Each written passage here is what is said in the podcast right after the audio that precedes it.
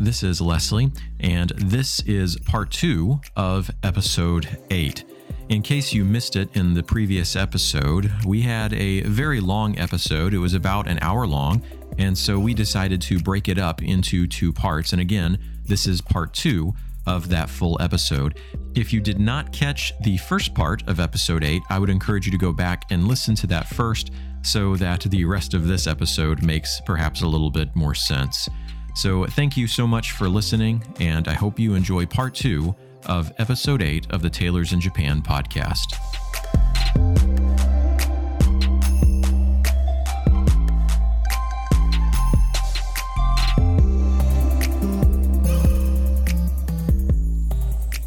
So that was basically, um, you know, our our entry period here. And you know, when I think about all that, when I think about what was the hardest thing, you know, the the hardest thing during that, because there were a lot of blessings, but there were some hardships. And I think for me, the hardest thing was the anxiety in coming. And I don't just mean the anxiety of like leaving America, although that was there. There was the anxiety of leaving the States and, and being away from family and friends and all of that again. But what I mean is, you know, during the pandemic, we didn't know what to expect. I mean, pretty much from the day we got that test, we were like, are we going to test? Is anybody going to test positive? Because if anybody anybody tests positive, we can't go right now. We have to wait until this has run its course. Do you know what? If that had happened, we wouldn't be here. Almost because certainly. they just closed the borders again. Yes, as of Monday. So we're recording this on Sunday. What's today's date? 27th. 27th. So tomorrow, Monday, December 28th, they're shutting the borders again to all new entries from foreign nationals. That's crazy. Yeah. So we we really got in at the only time we could, but that's kind of my point. We didn't really know what to expect. Things can change at any moment as they are.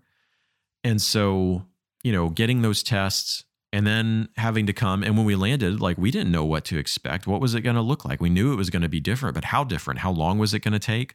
I mean, we we were prepared to be in the airport for three, four, five hours. I mean, that was a, a distinct possibility.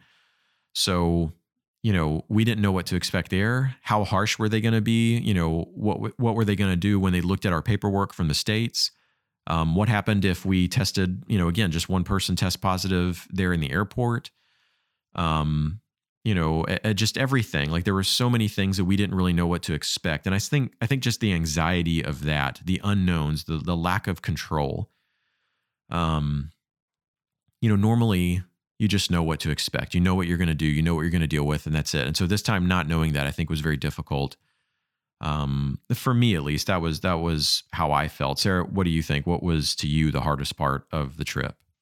I don't usually have, I don't worry about stuff like this. I usually just take things as they come and I'm like, I don't know, it'll work itself out. So the worst part for me was at 10:30 the night before we flew out when you woke me up to say they didn't fill out our paperwork correctly. and I was like, "What?" Cuz it was just like, what do we do? Do we risk going like flying all the way to Japan and them telling us we can't go in and putting us on a plane to come back. Like, I seriously had no idea what to do because part of me was like, I don't know, maybe it is better to just get the test done again. Although I don't know where we're going to do that since we, this was the only place we could find who would do it. And we gave them all the information and they didn't do it right anyway. So that, that was the worst part of the trip for me. The rest of it, and there was a lot of money invested Oh in that, like we said. I mean, when you're looking at over $1,200, that's a lot of money to invest yeah. and things not to go exactly the way that you expect them to. And not to know if the airline would allow you to change it just because the people messed up your paperwork. Like they would let you change it if you tested positive for it. But anyway, so that was a terrible way to be woken up. Yeah. Um, the night before you're leaving. Oh my goodness. Thankfully I did get back to sleep. Like it was okay.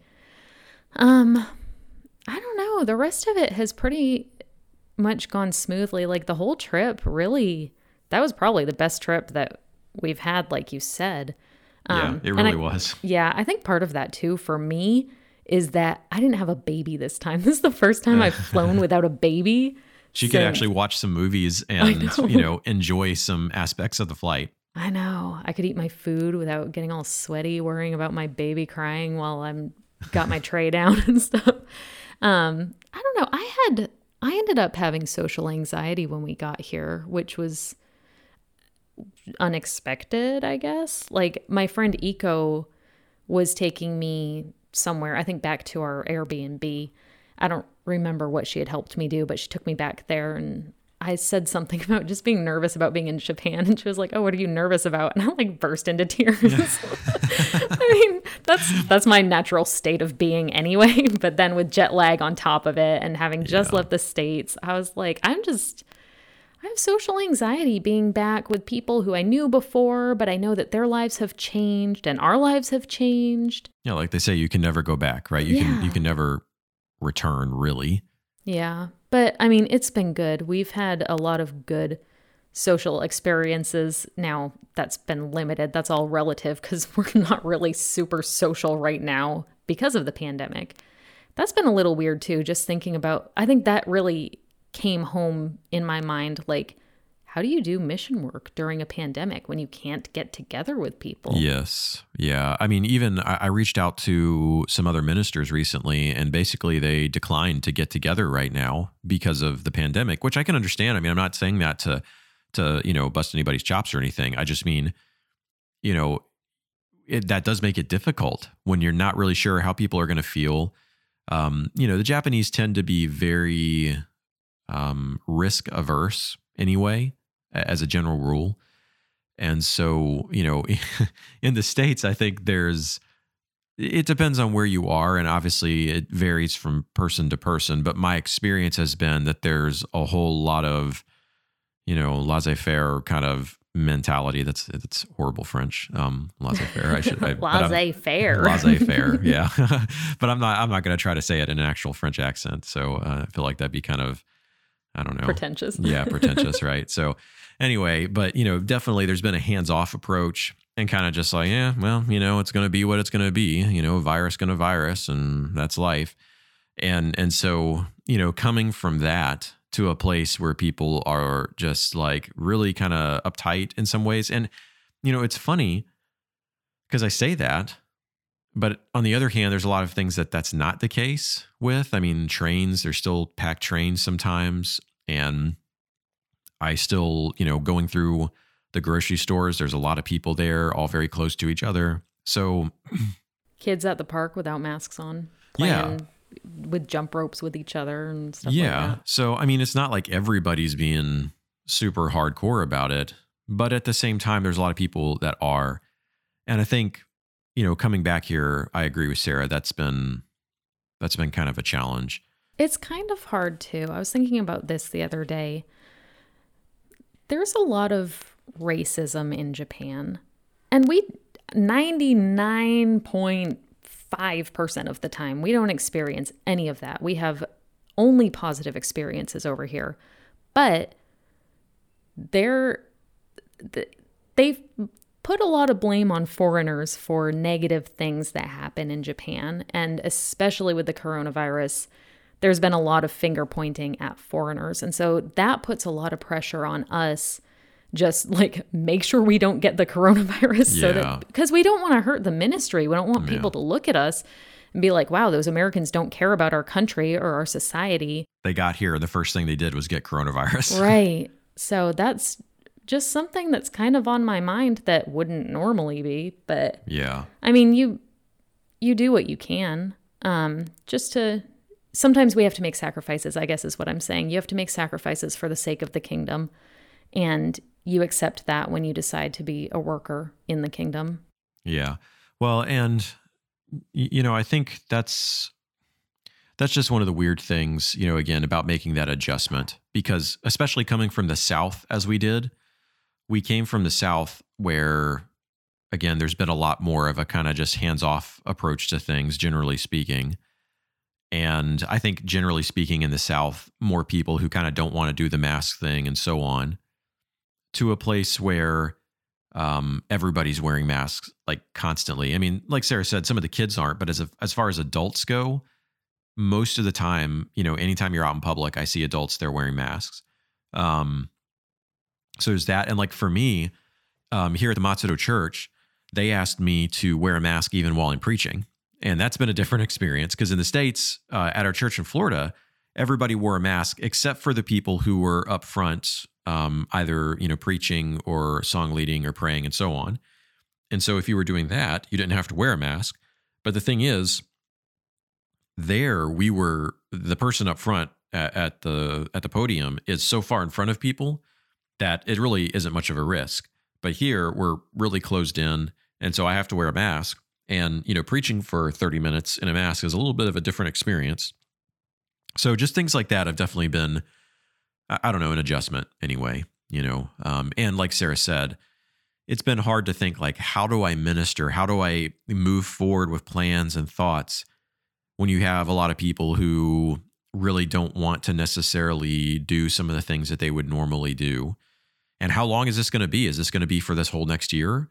Um, you know, how how long will this go on, and so on and so forth. So some of those things have been a challenge. We were really hoping that some of our friends would come to the first sermon that Leslie got to do when we were here, and nobody did. No one other than the members at Matsudo came. Yeah, and we had no one- visitors that day. Yeah, one of my friends messaged me later and said I wanted to go, but I know there are old people at church, so I was worried, and so they didn't come. And uh, like Leslie said, okay, how long is that gonna go on? But you know, I've just been praying about it. God, show us how ministry works in this Yeah. kind of situation because I know I was thinking about it the kids are very interested in like North Korea or um, the situation in China uh, for Christians and things like that. And I'm like, you know, if they can do it, if the early Christians can spread Christianity in all the persecution that they're going through, we can do it through a pandemic. I don't know what that looks like, and I'm praying that God will show us what that looks like, but I know that we can do it. And that's interesting just to see,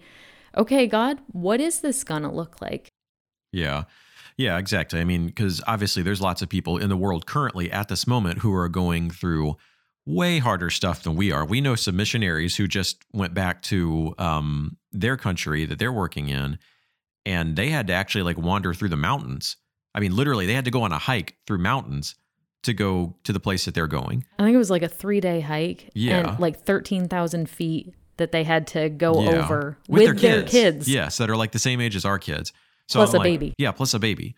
So I mean, when you think about them doing that, I mean, it's kind of hard for me to be like, oh yeah, look how tough you know things are here in comparison. It's so hard to to uh, preach through a mask. yeah, I know exactly, exactly. It's really not that big of a deal, and and so that's good, but it still presents challenges in terms of how we do ministry and how we can be fruitful. So I think that's been one of the challenges since we came back is trying to figure out how are we going to be fruitful in the middle of all of this. And we've got some ideas, we've got some things that we're thinking about, um, but ultimately, you know, it relies on God. God's um, as as Jesus says, uh, we can't bear fruit without Him. You know, we can't do anything without Him, and so we need Him to make us fruitful. So that's our prayer. Today in your sermon, I loved what you said. Our church is small, but our God is big. I liked that. I hope that's what you said. That's what Mm. I yeah. heard anyway. yeah, that's that's the gist of what I was saying. Yeah, that that part. Yeah, um, you know, because I do think here it's easy to kind of look at it and just be like, "Wow, we're so small. How can we do anything?" But see, that was one of the interesting things, and that was actually what my sermon was about today. Was about being fruitful, and the day that we got here, the day I should say that we arrived at uh, at Matsudo when we actually came to the Matsudo Church building, as I said before, on on the fence in front of the building there is a grapevine. And normally that that vine produces grapes kind of towards the end of summer or maybe well not really fall but maybe at the very beginning of fall perhaps somewhere in that time frame and so we got here on the last day of november. It was quite chilly. And when we arrived there were actually four grapes on one of the branches of that vine just one. Only one branch had any grapes, but it had four grapes. One of them was shriveled up a little bit, but the other three looked good. I didn't try any of them, but I took pictures of them. In fact, I wrote about it on our blog. So if you go to our website, taylorsinjapan.com, you can read uh, some of my thoughts about that. But I noticed that, and it just kind of it seemed to me like it was sort of an encouragement from God to remember the words of Jesus there in John 15 about being fruitful because again, it's easy to look at Matsudo, and not just for us, but for the members of the Matsudo Church to look at the Matsudo Church and think, man, we're so small. We have so few people. We don't really have a lot of resources. Our church building is old.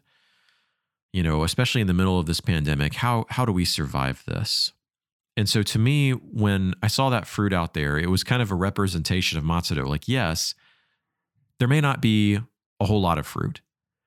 Yes, maybe there's not a whole lot of people here. Maybe there's even some fruit that needs to be gotten rid of, right? Maybe there's some bad fruit that needs to be taken care of. But there is fruit. And Jesus' promise in John 15 is that the Father, who is the one who takes care of the vine and the one who takes care of, of the branches and all of that, if he sees that there's fruit, he's going to trim it, he's going to prune it, and he's going to do that so that there will be more fruit because his desire is for us to be as fruitful as possible. And so, my lesson today, I tried to encourage them to think along those lines, to remember that God is the vine dresser, that Jesus is the vine, and we are just branches, and our goal is to produce fruit for the glory of God. So, even if we're small, it doesn't matter because the power to produce fruit is not ours. It's not about the size of the branch, it's about the power of the vine and the wisdom of the vine dresser. And so Jesus is the one who provides everything that we need. And the vine dresser, our Father, is the one who's going to take care and make sure that, that we are pruned appropriately so that we can produce more fruit. And so all we have to do is to be connected to the vine, and the natural result will be to produce fruit. So that's been kind of on our minds here, I think, since we got here, and something we're trying to focus on. Because again, as you think about this next year ahead, it's easy to just be like, well, how, how are we going to move forward? Like, what's this going to look like? Because, yeah, there's a new year coming, but we're still in the middle of a pandemic. We've still got all this stuff going on. People who, you know, don't necessarily want to come to worship right now. And we've got friends who maybe won't show up or people who may not want to come to our house or don't want us to come into theirs. How do you you know help people be discipled in that environment? How do you help uh, reach out and evangelize people in that environment?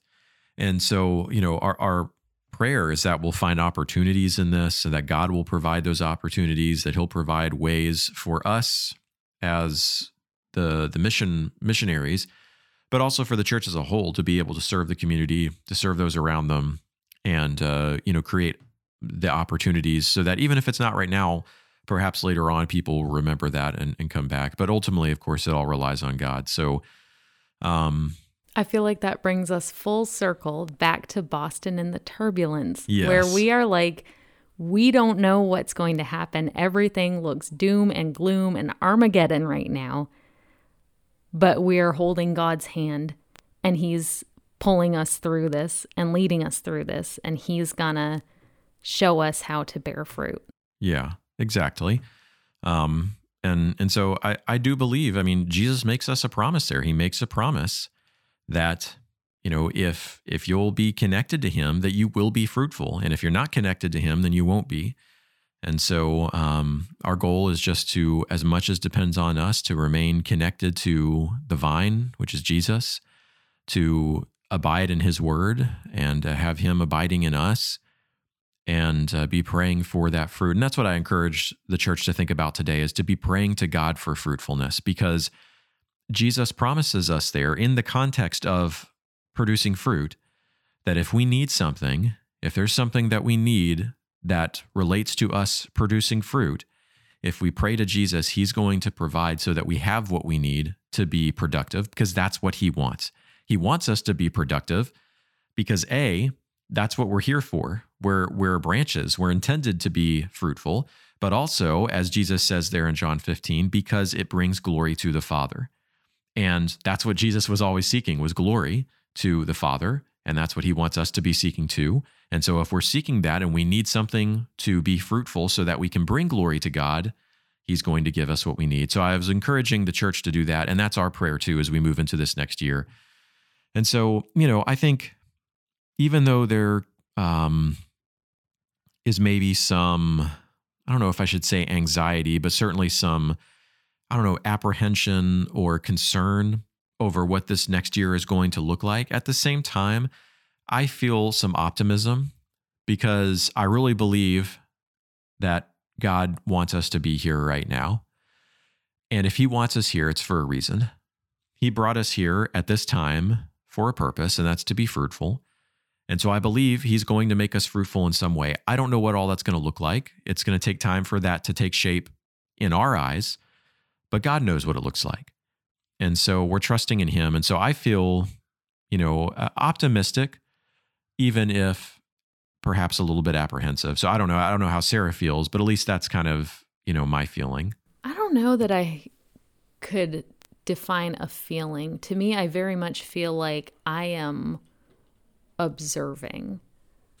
Like, not that I'm so much a spectator, but oh, it's like that the uh, story that Corrie ten Boom tells about her dad giving her the ticket right before they get on the train. He gives her the ticket when she needs it. He doesn't give it to her beforehand. And so I feel very much like that. Like I don't know what the next steps are. I don't even know what the next step is. So I'm watching and waiting and very open to what is the next step, God? Yeah. What are you going to put in front of us next? And just being ready for whatever that is. I mean, as much as you can be when you don't know what the step is, but constantly looking for where God's leading and what He wants us to do. And so, I mean, yeah, I guess optimistic is a good word to use. I don't know what I'm optimistic about specifically, but I have hope. And I think, I mean, that's how we should always be. We're Christians, we should always have hope.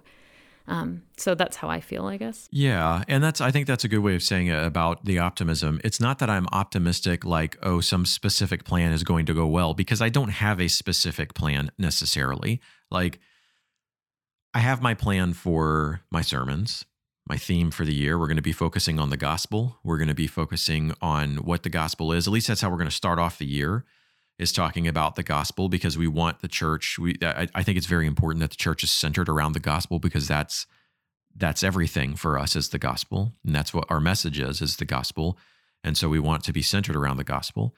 So I know that's my theme.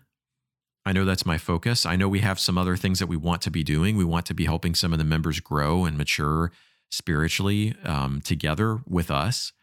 Um, you know, we want to be reaching out to people who aren't Christians, obviously. We want to be evangelizing.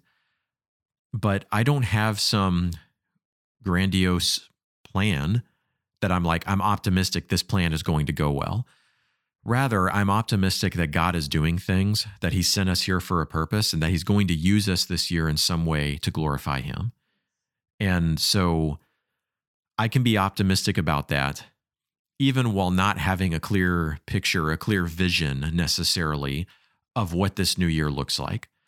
So, again, I have some ideas. Um, Sarah and I have talked about some things, and I have some ideas about what to do, but how those things actually shape out is really outside of my my pay grade. You know, I really don't know how it's going to to look like in reality. I feel like this is such a great thing though about being connected to the vine because there I think in the past we would have been like, that's terrifying not yeah. to have a plan. And sometimes it is, even still. But at the same time, to be able to be at the point where we are like, we don't have a clue what the future holds, but we know that we're going to do work, whatever that looks like. Like that's a really great place to be. It it just is what I said. We're so hope filled, I think, to know we're doing work and what more is there other yeah. than to do kingdom work? Like it's awesome to be just that's our that's our plan. Our yes. plan is kingdom work. And i know i don't know sometimes i don't express things well and i probably just sound like a ditzy person being like oh it's kingdom work and blah blah blah. Like i don't mean that we're not thinking about it that we don't search for these things. Um we're not just floating along. But still, I think it's a great thing to know that is our overall mission purpose. Yeah. Yeah, I agree. So, uh, anyway, that is basically an overview. I, I, know that's a lot. We've covered a whole lot here. Um, but a lot has happened over the last month. This last month has been kind of crazy, to be honest. It's been just a crazy month. Not a bad month necessarily, but definitely a crazy month. So, um, you know, we look forward to being able to share more in the new year. Um, we look forward to uh, sharing with you these experiences as we experience them. And uh, as always, we thank you guys for joining us in this. Um, so uh, we'll see how things go. I don't know, you know, what everything's going to look like here in the new year, but we're excited about it. And uh, we ask for your prayers as we move into the new year. Um, and of course, obviously, we all need these prayers. This new year, I think a lot of us are ready to move into the new year, but we're not really sure what it's going to look like. So uh, I know we're not the only ones who need those prayers, but we would appreciate your prayers um, for us and for this work and for the Matsudo Church as we uh, strive to be fruitful for the Lord here in Japan. So, uh, thank you guys again for joining us for this uh, episode, and I hope you have enjoyed it. Please remember that you can always uh, join us in our newsletter as well. I mentioned before, but if you go to taylorsinjapan.com forward slash newsletter, you can sign up for our newsletter and get that there. And then uh, you'll get some of the information and actually like pictures and other things that we can't share here uh, right to your inbox. So I hope you'll sign up for that and uh, hope you'll be also looking forward to the next episode of the Taylors in Japan podcast. Until then, thank you guys for listening. This has been Leslie and Sarah, and we will see you next time. Until then, stay faithful and be busy doing the Lord's work. Bye bye.